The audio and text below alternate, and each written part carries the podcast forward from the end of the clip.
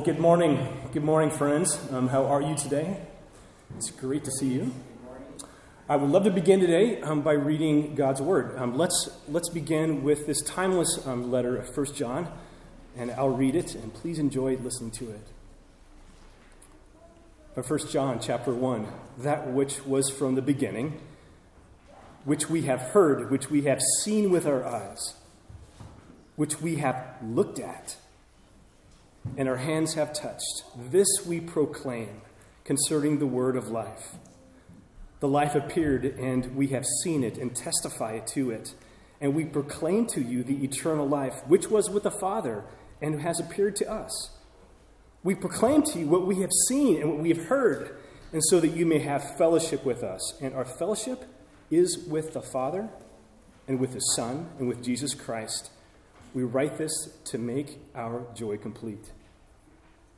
I love that scripture passage because it appeals so much to my logic, and I hope it appeals to yours. Those of us, those of us who haven't seen Jesus face to face and touched him and, and, and heard his voice, but those have. We have a witness of believers who have written to us that have seen it and touched and heard evidence of what we wish we have heard ourselves. So I hope that it speaks to you much as it is to me. Hey, welcome to um, October 30th. This is, this is kind of a special day in our, um, I guess you could say, our church history.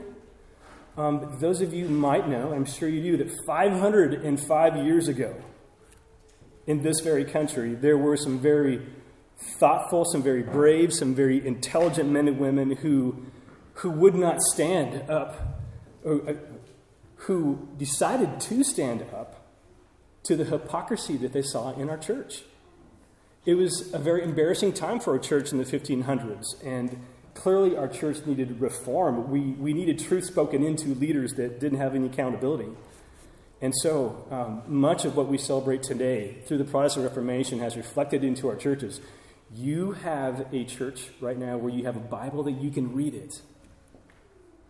The German language that we, that we speak today, that some speak today, not me, but some speak today, exists because of Martin Luther's translation of the Latin into the German vernacular, which we still have today. Our churches, where we celebrate the Word of God, is, um, is, a, is a reflection of the Reformation. The fact that each member in our church has value and has a gift and has a calling is, a fruit, is fruit, from the rest, fruit from the Reformation. It's not just the clergy that has calling. You have a calling as a military person, as a homemaker, as a baker, as a whatever profession you have. God has given all of us a calling to redeem all of, the, all of our life. So, fruit from the Reformation, I hope you enjoy it today. We're going to sing some Reformation hymns today. As you know, our beloved organist is not here today. Um, she's out, not feeling great, so we sent her home and let her home relax. So, but Ryan is here. He can introduce our first hymn to us today, a hymn that I hope you treasure and notice. A mighty fortress is our God. We wanted to give you the German as well as the English because we live in Germany. And why not? Why not just celebrate the German as well? So Ryan's going to introduce us. Come on up and introduce our first hymn today. And um, if you'd like to sing it in German, it's there for you as well. So does everybody have the handout? Oh, sweet. Okay, I, I want to begin by saying this. Um, this is like a dream come true. My, my, my chaplainy is coming out. Uh, I'm like really excited that it's Reformation Sunday. And I never imagined in my whole life that I would get to preach in Germany on Reformation Sunday. So I decided to go all out, and I just wore my I wore my lederhosen today. So here we go. Okay, yeah. Uh, are you whistling, Dave? Don't please don't whistle at me. Okay.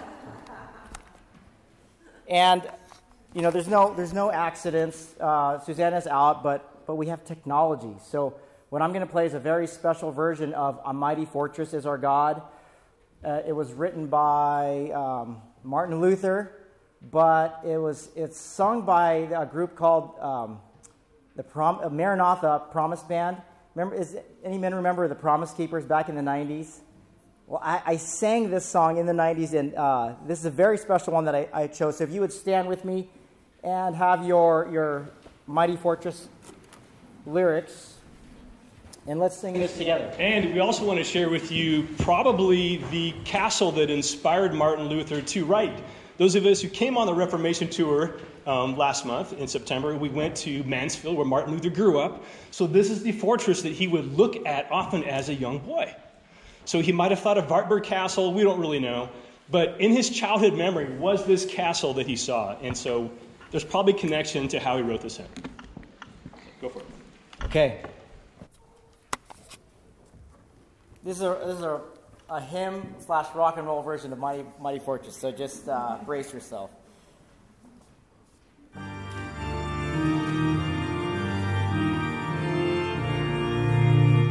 Almighty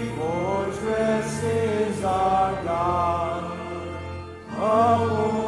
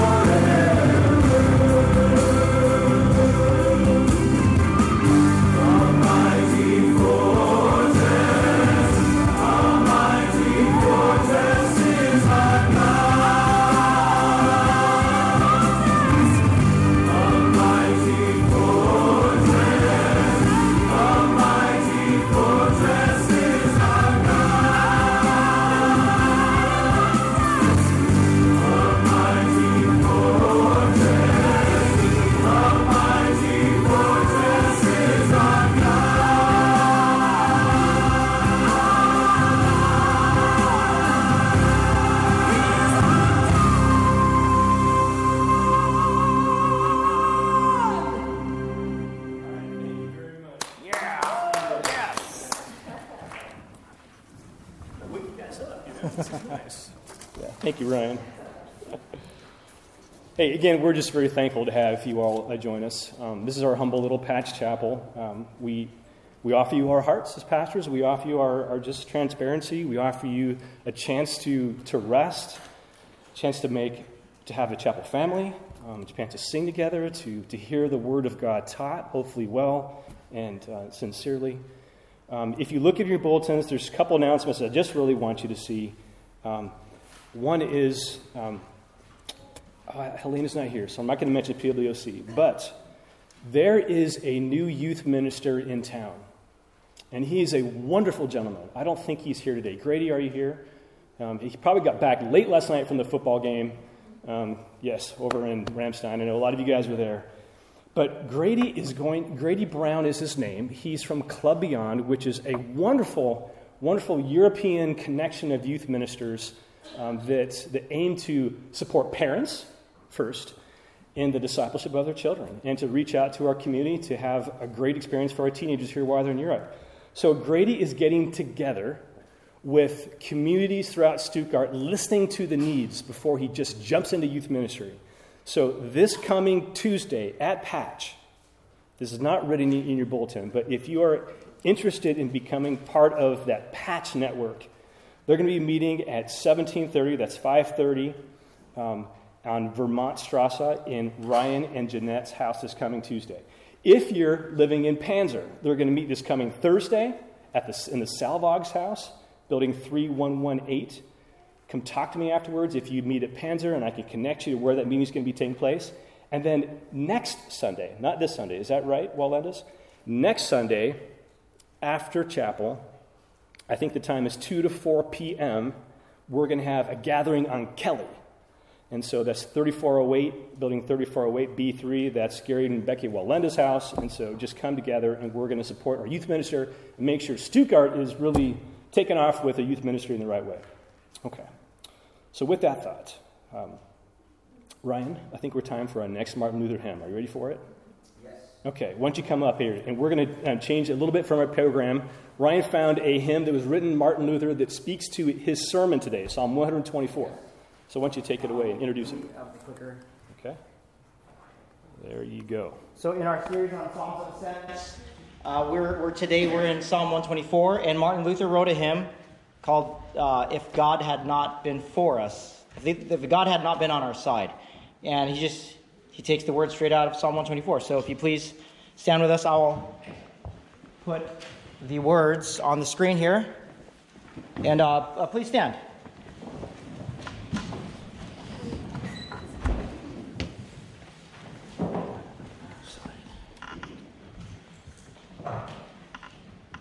This one's not so rock and roll, so.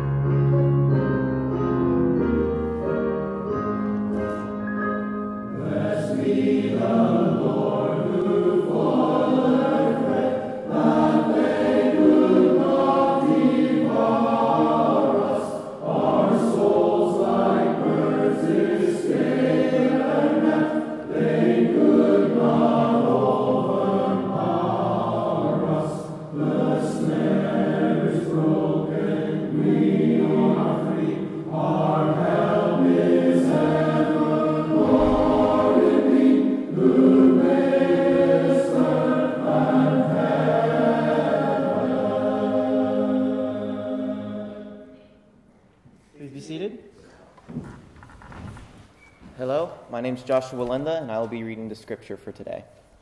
The Old Testament scripture is Isaiah 62, 1 through 5. It will be found on page 529 on your Pew Bibles.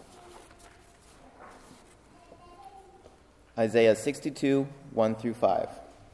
For Zion's sake I will not keep silent, and for Jerusalem's sake I will not be quiet, until her righteousness goes forth as brightness, and her salvation as a burning torch.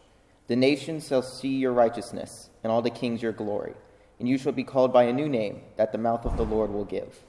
You shall be a crown of beauty in the hand of the Lord, and a royal diadem in the hand of your God. You shall no more be termed forsaken, and your land shall no more be termed desolate.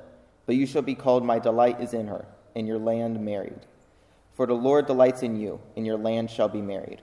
For as a young man marries a young woman, so shall your sons be married to you. And as the bridegroom rejoices over the bride, so shall your God rejoice over you. The New Testament scripture is Ephesians 5 15 through 33. It shall be found on page 829 in your Pew Bibles. Ephesians 5 15 through 33. Look carefully then how you walk, not as unwise, but as wise making the best use of the time, because the days are evil. Therefore, do not be foolish, but understand what the will of the Lord is.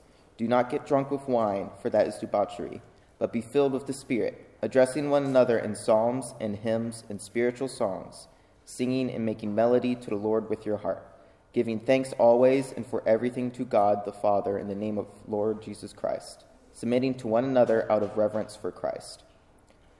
Wives, submit to your own husbands as to the Lord. For the husband is the head of the wife, even as Christ is the head of the church, his body, and is himself its Savior.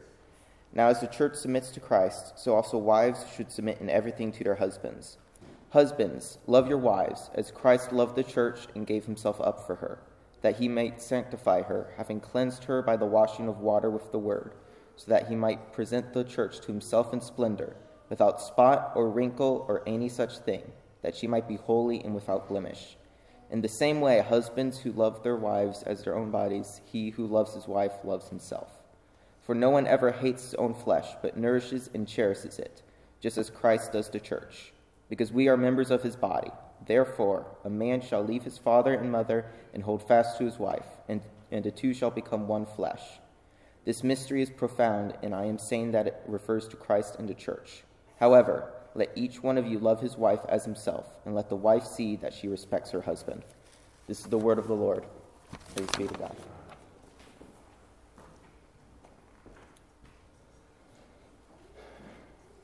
Thank you, Josh. So, out of the Protestant Reformation also came this greater understanding of what the married life ought to look like.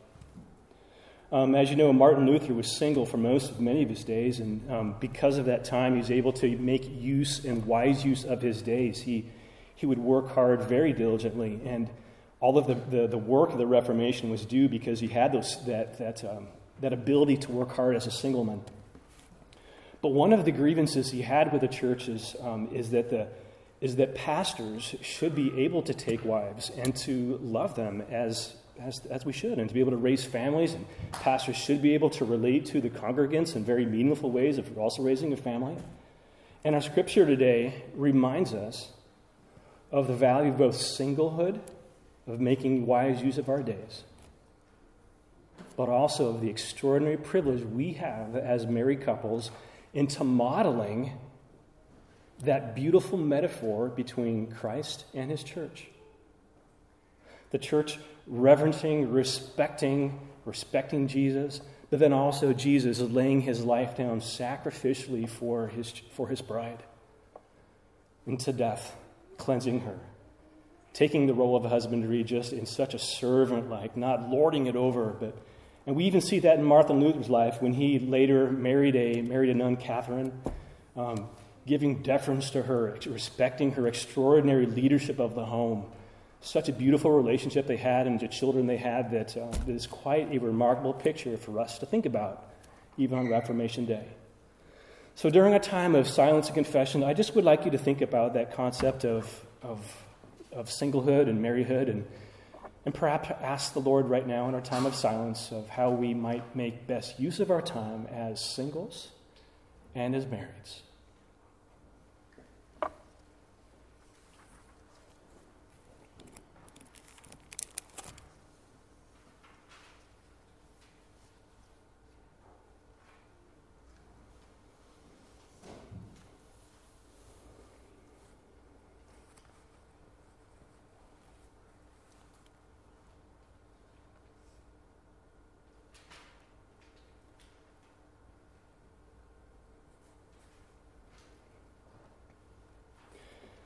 Lord, convict us about the days we have left in our life.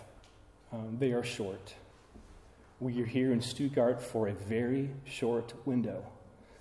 So help us make good use of our homes, our life, our efforts, our gifts, wherever they may be. Um, especially those um, who are married here as well. Help them, help us, help all of us have the fuel to, to see God's vision for how our marriage might look to society as a picture for how Jesus loves his church. Thank you for that reminder today, Lord. We don't read the scripture passage often enough, but thank you for bringing it to our minds today. Lord, we also come to church, to chapel, bringing a gift. That's what God's people always have done throughout time is to bring a gift. Their encouragement, their cooking, their preparation for a sermon, a word of encouragement, healing, grace, perhaps money. So, God, whatever gift we bring it today, we bring it cheerfully, we bring it as of help to the furtherance of the strength of your body of Christ. And as we collect money today, um, I hope that it might be spent. I know that it will be spent to the success of your ministry here in Stuttgart. So, thank you for the gift you've given us of being a very well off community. Um, we're probably the richest community in all of Europe, maybe perhaps in the, all of the military settings. So, thank you for what we have and help us um, use it generously. In Jesus' name we pray. Amen. Ushers, uh, please come forward, if you will. Thank you.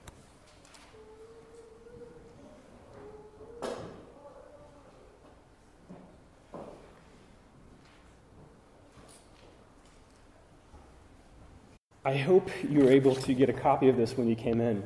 Um, this piece of paper that says Prayers for Stuttgart um, at the top of the paper. What you have before you is a, such a gift, and I, I want you to see this and receive it as, as the gift of it is, because what you have in front of you are 63 different heart written prayers that you have given to us. Isn't that beautiful? You know, we were um, contemplating that hopefully we get up to 95, uh, 95 theses, 95 prayers, and that that would have been fun, but you know, it doesn't matter.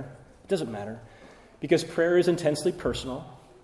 Um, prayer um, can be and ought to be individually done in the quietness of your home, in the closet where nobody sees. That is beautiful and important. But there also is a time and place for praying as a group for corporate prayers. And through the Psalms that we're studying right now, remind us that prayer is often done as a group.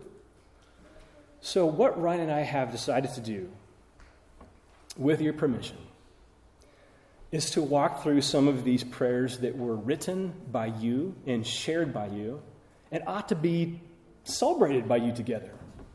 And so we're not going to walk, all, through all 63, that would be way too much today, but I thought we could handle 10.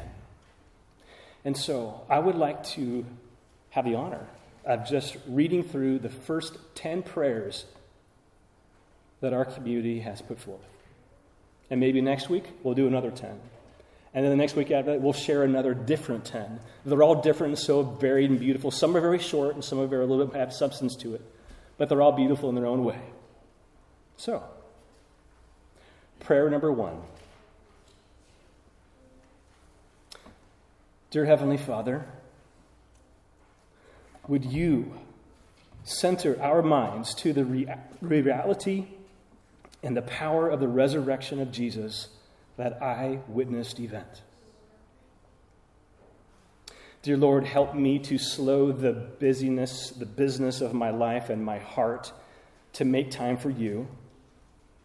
There's nothing more important than relationship with you. So help me discern my tasks, remove that which does not glorify you, and add to your will. Then, please, Lord, aid my feeble abilities to complete the slate of your docket. My time is yours. In Jesus' name, amen. Merciful and loving Father, we thank you for everything you give us daily. We thank you for our health, our family, our jobs, and all the good that you have created for us. We pray that you forgive our sins. We pray that you help us to be closer to you, to become more like you by filling us with your Holy Spirit, and to never doubt your unconditional love. So help us to be faithful, dear God, no matter what we face in life. We praise you, O God. We ask that you have mercy on us. In Jesus' name, amen. Dear Heavenly Father, we lift up to you the mighty city of Stuttgart and the 5.3 million people in its metropolitan area. The city's slogan since 2008 is Das Neue Herz Europas, the new heart of Europe. Nobody knows how to create a new heart better than you, Almighty God. As prophesied in Ezekiel, may you through the grace offered in Jesus Christ, give each of us a new heart and to put a new spirit in us. Remove from us our heart of stone, replace it with a heart of flesh, led by your Spirit in obedience to you. Save us from uncleanness, wash away all our sins, rebuild and cultivate the villages and towns of Stuttgart, fortify us with your sure sap foundation. Fill our city with flocks of people serving one another in unity and in love. Amen. Dear God, help us. Please help us. Show each other grace as we navigate stressful times. Lord, please provide opportunities to minister to people needing to hear you, of you. Lord, Help us find more laborers for the harvest, specifically mentoring to those in the Stuttgart community who do not know you, who look to live a better life and be taken out of our current negative circumstances they're living in. Number eight, I pray for the youth of Stuttgart that they will feel proud of the gifts that God gave them, that they will feel comfortable and happy in the bodies that God gave them and that when they look in the mirror, they see themselves the way God sees them. Help them focus on the beauty that exists inside themselves, not the negative messaging of the world. I pray for leadership, local government, parents, bosses, that they will lead us in a direction pleasing to you. We pray for the upcoming elections, that you place the right person in office to honor you. And our last one for today Heavenly Father, we ask you to shed your healing grace upon the Stuttgart community, to give hope, healing to those struggling with an affliction or addiction. It is through your grace we heal and prosper. Thank you, all of you who read those prayers. Lord, these are just 10 of the 60th prayers that we offer you today. So, so honest and so sincere, so right to what we need prayer for. God, hear them and help our help further these prayers. Help put substance and action behind the things we said today. Jesus, your, uh, your prayer, the Lord's Prayer, reminds us to be present in the moment of today. So, Lord, as we pray this prayer today, as we think about the future, we come back to the present today and we say, Our Father, who art in heaven, hallowed be your name. May your kingdom come, your will be done on earth as it is in heaven. And give us today our daily bread. Forgive us of our trespasses as we forgive those who trespass against us. And lead us not into temptation, but deliver us from evil. For thine is the kingdom, the power, and the glory forever and ever. Amen. Thank you.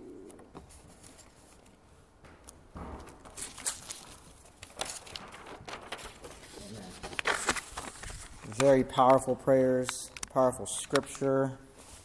Thanks, Eric. Good morning, everybody. Uh, as, as, I said earlier, uh, my name is Ryan, and I, I'm, I'm just part of this wonderful family here at the Patch Community Chapel. Today, we are in uh, week five of our Sermon of Ascent series. But, as I said before, this is a very, very special day because it's Reformation Day. So, October 31st, 1517, this, this German monk named Martin Luther uh, posted 95, a list of things. He, could, he probably could have been 64 like us, but because he repeated himself a lot in, that six, in those 95 theses. Uh, there's a lot going on here.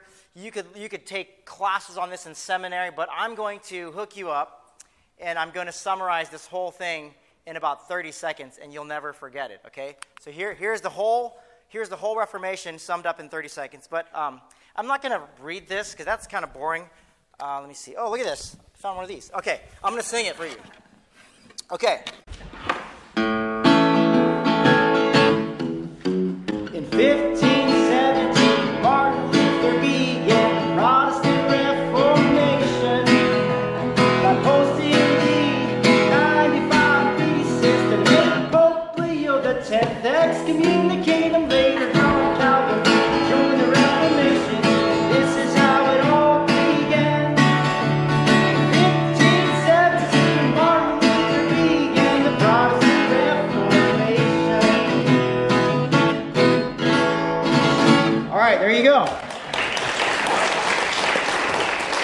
Now you have uh, $4,000 worth of education summed up in, in one little song. That is, the Protestant Reformation was huge. But I would like to ask you I mean, once he did this, the church was never the same. Does anybody know how old Martin Luther was when he, when he posted, when he vandalized that church? Anybody know? Take a wild guess. In 1517, yes. So he was 33 years old. That's pretty young. And at the time, the, the Holy Roman Empire was the greatest power in Europe, probably in the world. So you have this young man going against, standing before all the authorities in the world and saying, hey, you guys are wrong. What possesses a man to do that? What gives someone the courage to stand up to, to speak truth to power when it could be his life? Because back then, if your theology was off, well, you die, they killed you. They, they would kill you. And so Martin Luther was, was deemed a heretic. Years later, in the Diet of Worms, he was put on trial, and his, what he said was so classic.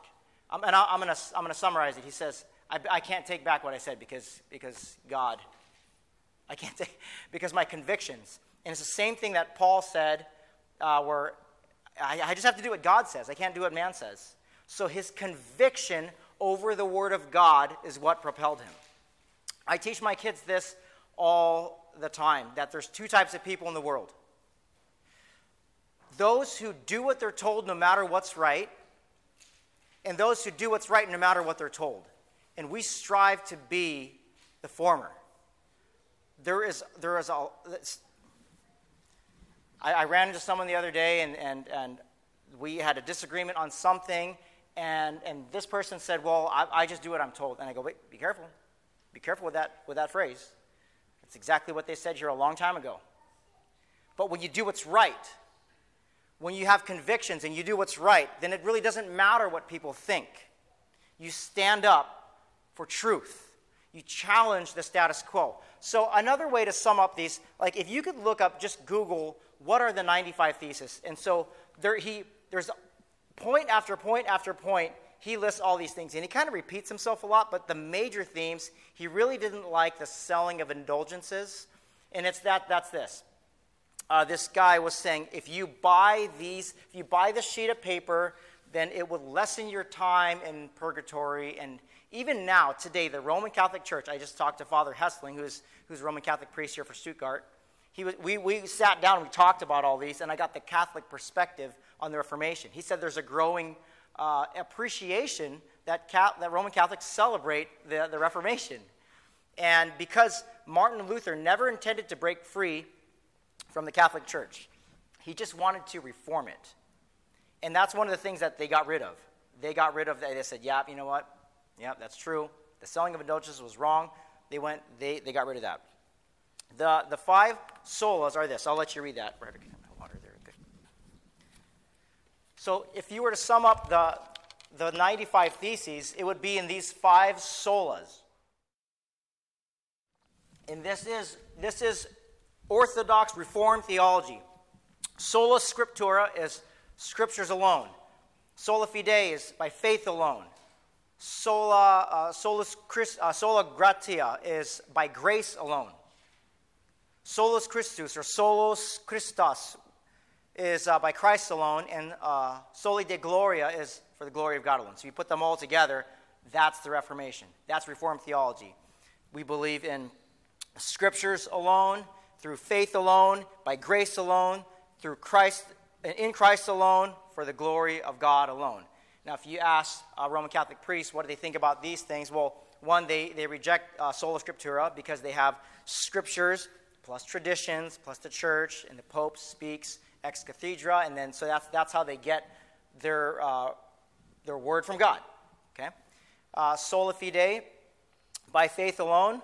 Well, what Martin Luther stood against is that there were things that weren't just by faith alone, it was, it was through these different ordinances and different sacraments. There's seven sacraments. You could look at that at a separate time.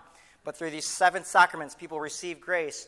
Uh, the third one, uh, sola gratia. Now, you ask Roman Catholics, they'll say, no, no, we, they, we still hold to that. We believe it's by grace alone. That salvation is by grace alone. It's not earned or deserved. So, grace means you don't earn it or deserve it, it's unmerited favor. So, in, in theology, there's, there's two ways to, to uh, present the gospel, just basically. So if you have someone that says, it's by faith alone, through Christ alone, by grace alone, then that's just no, no works involved. No works involved. An Orthodox Christian would say, you're saved by grace through faith. No works, okay? At all. Uh, some cults would say, if you want to be saved, then you have to uh, also join my church. You have to also give me this much money. You have to do this, this, and this. And anytime anytime there's a list of things that you have to do in, in addition to faith in Christ, well, we would call that cultic and works based salvation and straight up uh, uh, a false gospel. Right? If, if you add anything to believing in Jesus, it's addition to.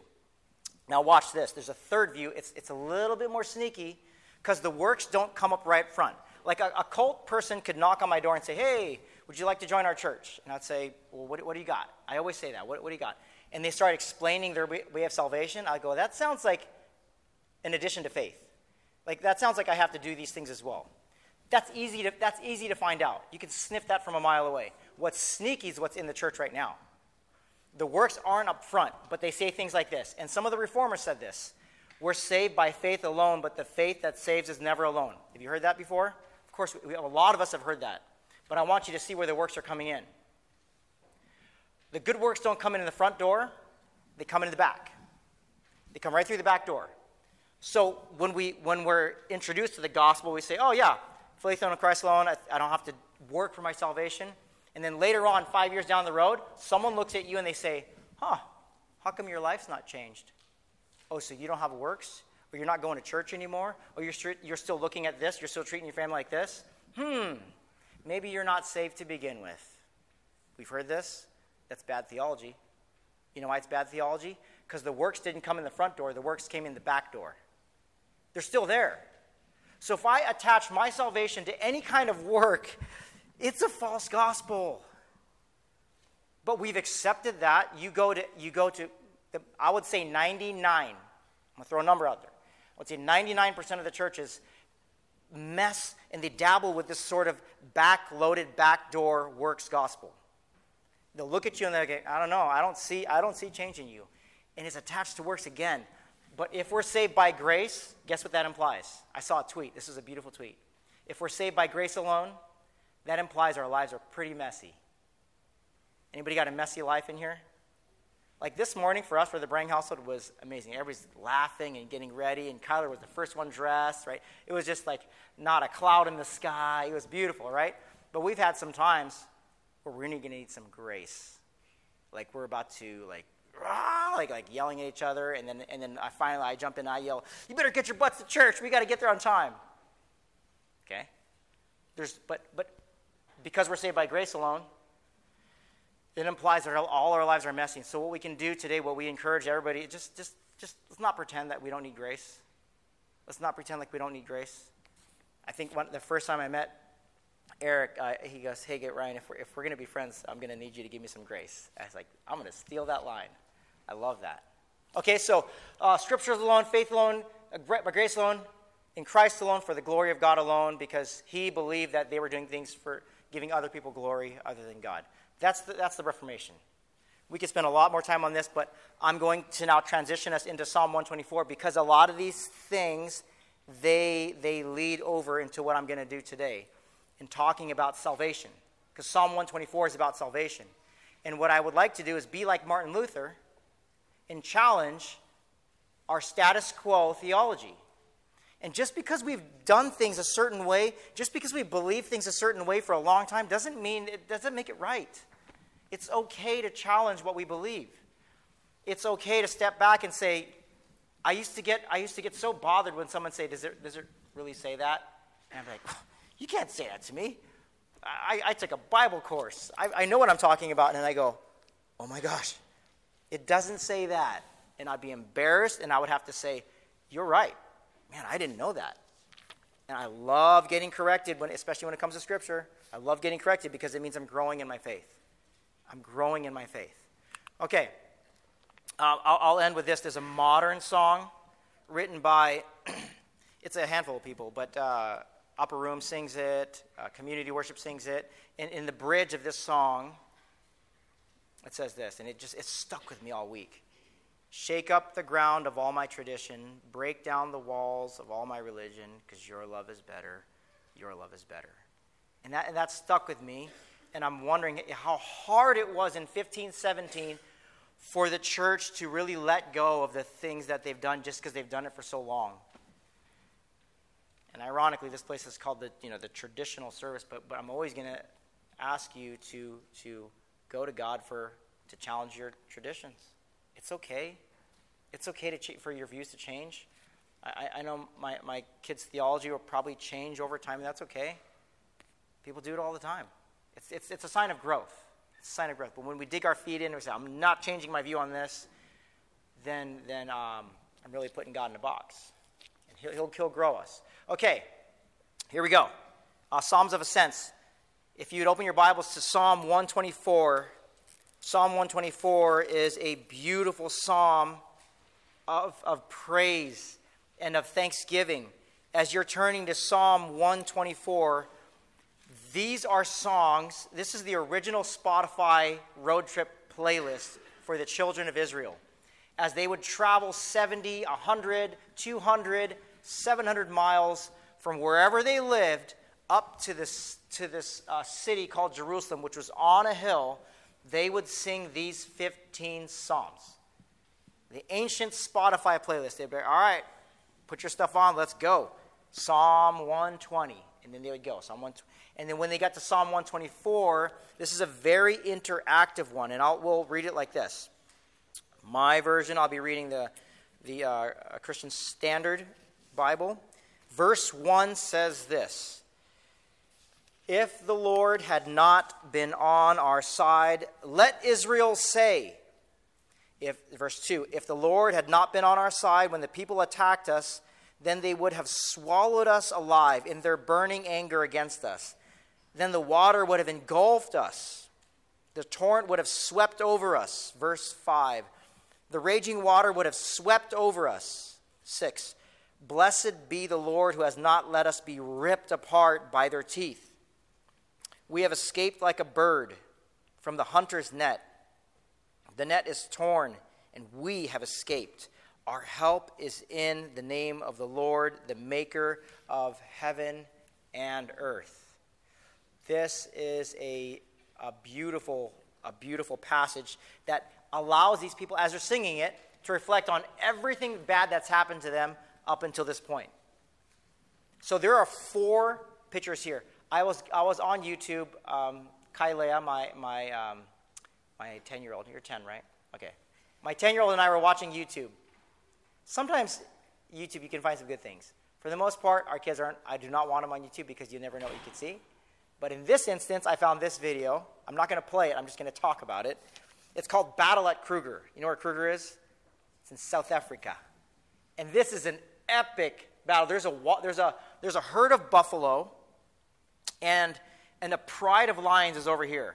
You know what a pride It's just a pack of lions, okay? And they spot these buffalo, and they start, you know, they, what lions do? They start creeping up like this, and then they, they run. The herd splits off, and guess who gets left in the back? The baby buffalo. So this, this, this uh, lion comes and just wrestles this buffalo like a souffle, and they, they roll into the water.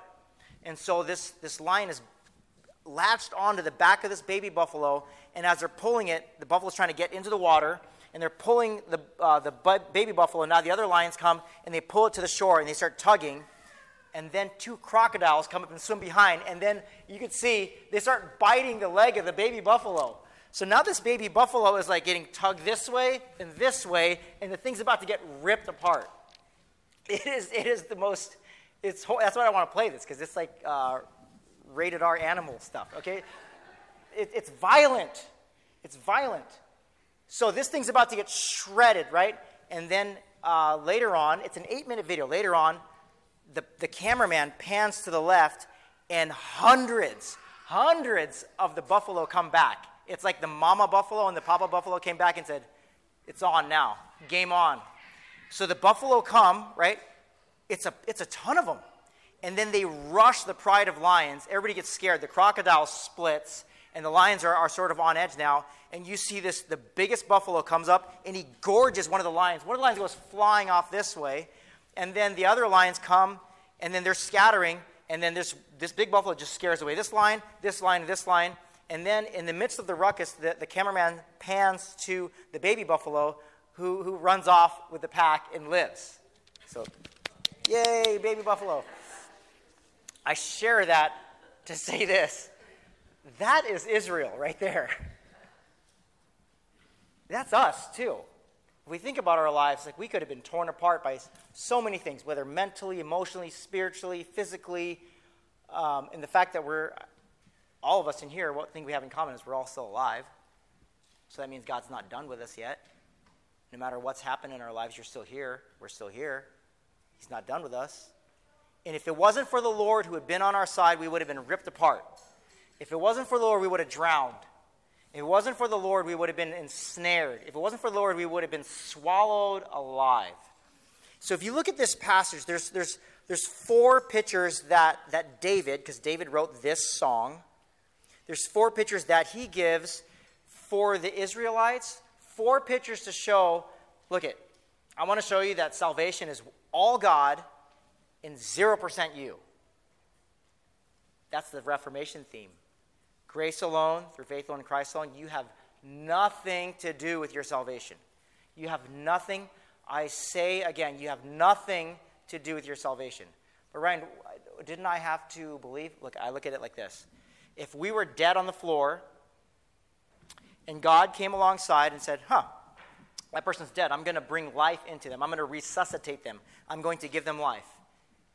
And so he does CPR and he brings us back to life. How much did I have to do with that? What percentage did I contribute to my coming back to life? Nothing. I just received it. I just received it.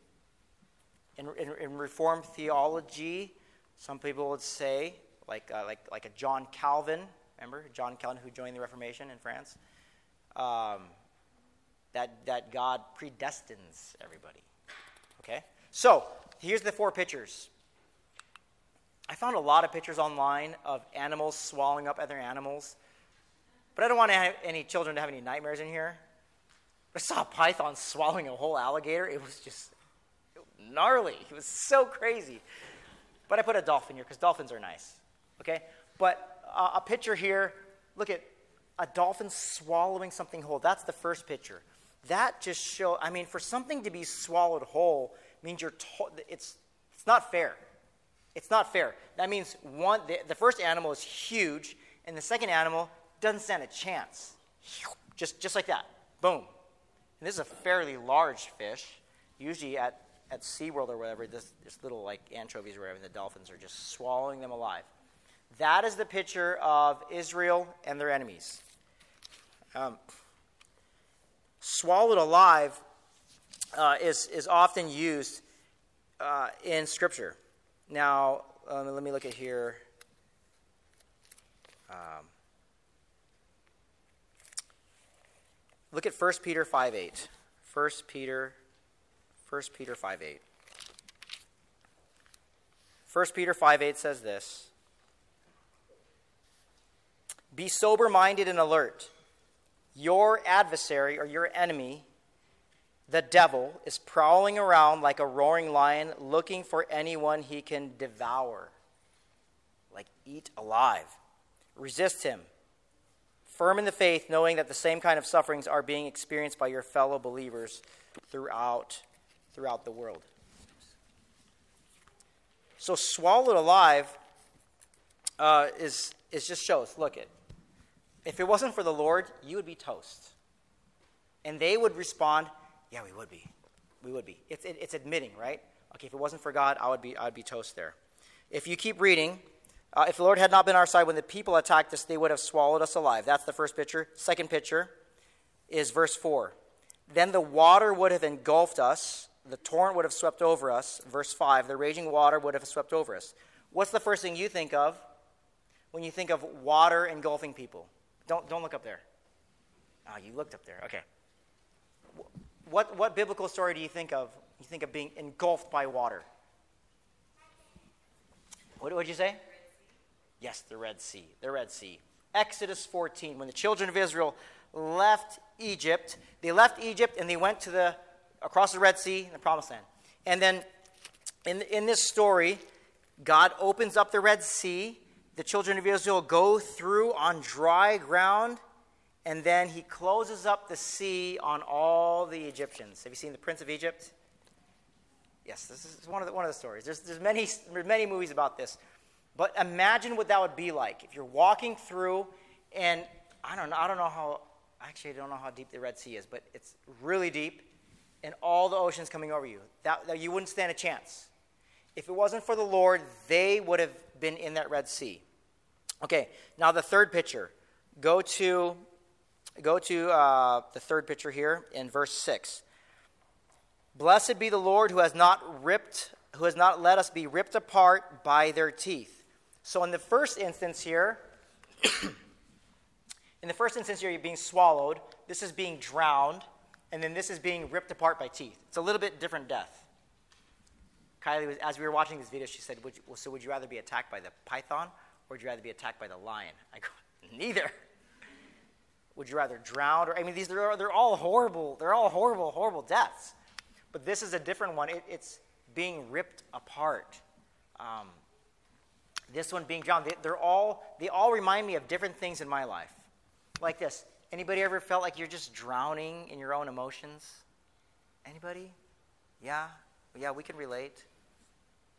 You ever just felt so overwhelmed with grief, so overwhelmed, so um, being attacked, like, like being ripped apart by other people? All it takes is, is one little word. All it takes is one someone the, at recess saying the wrong thing to you, right? Someone making fun of you, and you feel like you're being attacked in one of these things. And guess what, children? When you grow up, it doesn't change. People are still mean. They can still say mean things. They can still attack you. It, it never goes away. But guess who's on our side? Guess who's on our side? And if the Lord is on our side, it really doesn't matter what's going on here because God is our salvation. He's got us. And, and, and Jesus never says anything bad about you. Did all the children hear that? It, Jesus never says anything mean to you or bad to you. So when people are saying mean things or bad things, you reflect on what Jesus says about you, and it brings you back to the truth. Okay, it brings us back to the truth. You hear that noise, by the way, like all, all the noise of children in here? That is a beautiful noise. It's a beautiful noise because it shows that we are growing as a congregation. So we, we love we love the noise.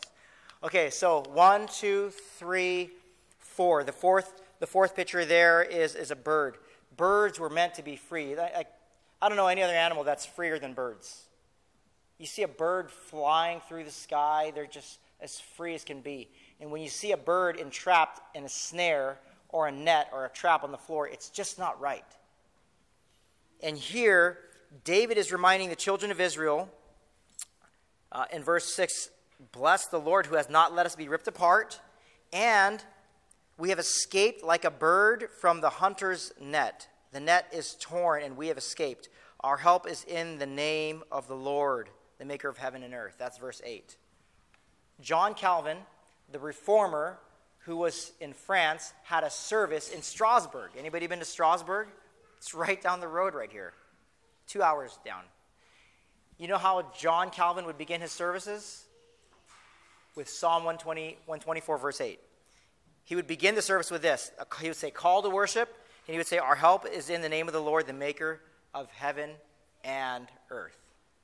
So, okay, these are all the pictures, these are all the pictures that Israel would think of as they're singing this song, and it would be amazing for them. Now, just really quickly, I want to I wanna talk about salvation because this is the theme here. We're saved, this is the Reformation theme. How are we saved? Is it by grace alone, through faith alone, in Christ alone, or is it through di- different sacraments, is it through different works? Are we saved by grace alone, through faith alone, in Christ alone, or do I need the works later on to prove that I'm saved? I would say no. Don't, don't mess with that. Don't, don't do that. You leave it alone. It's all God. It's nothing. You do nothing. A chain is only as strong as its weakest link. So, in the plan of God to save man and woman and mankind, if you have any link in that chain, the plan is going to fail. His plan is going to fail. If it's all God, then the plan will not fail. So here's the plan of God. Now, I have here, um, I was writing in my journal, and I, I, I, just had this beautiful picture this week. I, I wrote this, I drew this last week. And I pictured the children of Israel coming out of Egypt, and then phase two into the wilderness, and then phase three, they were all headed towards this place called the Promised Land. The Promised Land. Um, my brother has a, uh, a 65 Buick Hot Rod, and his license plate was uh, Loma, the land of milk and honey. The land of milk and honey. So, uh, the, the promised land was always the objective. That they said, oh, there's this promised land. What is it? Well, it's a land flowing with milk and honey. It's the Loma. But watch this. Follow me here. And I've, I've really, I've never, I told Eric, I've never heard anybody really preach this. So I'm, I'm delving into some uncharted territory, maybe. But what if leaving Egypt was symbolic of their salvation? They were in bondage, literally in bondage to, to Pharaoh, and they were enslaved and they were making these pyramids. Okay? But as soon as they crossed the line, okay, the Red Sea was this line that they crossed. And as soon as they crossed that line, they were technically free people. They were free without any inkling of going back. They couldn't go back into slavery. Once they, they were once freed, always freed. Once saved, always saved, if you will. But, now look at this. What was life like here in, in freedom? What was it like? Well, this is what they did. They went down here, they went down here, they went up. Oh, Moses, talk to the rock. Okay? I'm not going to talk to the rock. He hit the rock, and boom, he, he messed up. And then how are we going to eat? Manna and complaining. It's the, they call it the Meribah generation because in Hebrew, Meribah is complaining. Okay? The Meribah generation. And for 40 years, there are people that died in this generation. They, they worshiped different gods in this generation, and they did this. Anybody feel like this? Does anybody feel like this? Like you're having good days and bad days, and like, gosh, I'm this, this sin still? I'm still struggling with this? I thought I was way past this and you, you make some track, you, you keep going along, you get, end up back here and back here for 40 years. Anybody feel like that? We can be honest in here. I feel like that sometimes. I, I, I look at my life sometimes and I go, oh, I thought, that, I thought I already kicked that habit. Lord, looks like, I need, it looks like it's another day where I need you. It looks like it's another day where I need you. And so they, they do this a lot and then even their leader, their fearless leader, who helped split the Red Sea, did Moses make it into the promised land? Nope. He was right here, Mount Nebo. He saw it from a distance, but he didn't get to enter. There was two people. Scholars tell us that there are upwards of 2 million people who left Egypt. 2 million people. You can read the scriptures. Sometimes they only track the men, but if you put it all together, it's probably around 2 million people. Okay, I'm going to do some public math here now. How many people made it in? Out of the 2 million people, how many people made it into the promised land? Yes. So, that means the ratio of people who made it in was 1 in a million. 1 in a million. Now, what, what, if, what if it's this? What if this is how we're saved right here? Like, okay, they didn't do anything to earn this or deserve this. They just, hey, everybody, we're leaving now. Okay, so we're saved by grace through faith. Boom, they're into the wilderness. And then whoever gets in here, there's, a, there's another type of salvation, there's another type of freedom that's better than the first freedom. And it's this land flowing with milk and honey. So, what if the majority of Christians hang out here? I mean, yeah, they're saved. They're saved, but they hang out here. And what if, the, what if only one in a million, what if only one in a million Christians are hanging out here in this place called the land of milk and honey? What if there's only one in a million who are truly experiencing the freedom that God has for them? Truly flying like a bird unhindered in the air versus a bunch of birds on the floor with a net over their head, stuck, not knowing how to overcome things, not knowing how to deal with certain emotions, not knowing how to forgive, not knowing how to love, not knowing how to become love, always criticizing, walking into a room and finding anything they can say bad about everybody in the room. That's not Christianity. That's not Christianity. This is, this is what we're called. I think you can be a believer in Jesus and be here for 40 years. In fact, I know it's true. This is what I do for a living. I listen to people for a living. And behind closed doors, they tell me what they're struggling with, and I respond in, by saying, Thank you for telling me. Now I can relate to you as well. How do we get here? Joshua and Caleb got here by trusting God. But this land right here, it's, it's, not, it's not like Care Bears. You know, I'm, I'm reference, just reference the 80s cartoon. It's not all perfect down here either. There's giants in the land, there's fighting going on here, there's, there's victory to still be won. There's still some battles here, but it's still the land of milk and honey. But, but the dominant theme throughout, throughout all these things is by grace through faith, by grace through faith, by grace through faith. And maybe that's why Martin Luther said, anything that challenges by grace through faith, I'm going to stand up against it, even if it means my life. Even if it means I have to stand before Pope Leo X in the Diet of Worms and put my life on the line. I'm going to do it because you don't mess with grace through faith. It's all God. It's all God. Um, Loma there. I would like to end. I would like to end our service by singing another version of Psalm 124. It's from the same album that we listened to, "A Mighty Fortress is Our God." It's a conference that re- it's very, very special to me because I sang all these songs with my dad at the Promise Keepers in 1997. I believe it was in LA. And you can imagine there, are, there were tens of thousands of men in this amphitheater who had made promises to love their wives and their children better. And it was just, a, it was just all about surrender. It was all about surrender. So when I, when I hear this song, especially now singing about, this is my favorite version of Psalm 124. Um, I'm going to ask you to stand with me and sing it. And, and I, want, I, want, I want you to do this. I would like everybody to sing this song like you've been set free. I'm going to give you, if you didn't know you needed it, I'm going to give you permission to, to, to, to, raise your hands and dance as if you've been set free, okay? With no shame. Um, this one's, this one's kind of, uh, it's kind of up, it's kind of upbeat. I love this version. I'll, play, I'll put the lyrics on there for you.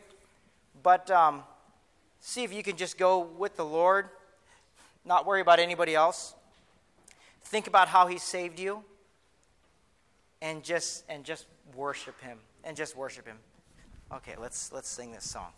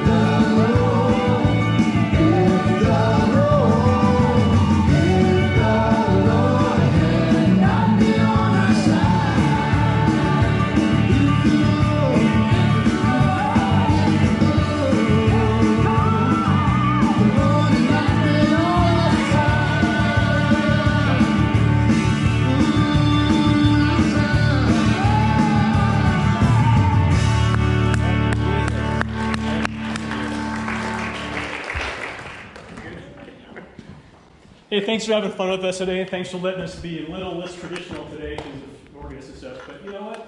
It's important to kind of let loose, isn't it? it is. Hey, some of us, Water Buffaloes, Lions, going to have lunch next door. You're welcome to join us. Please come have a good time with us.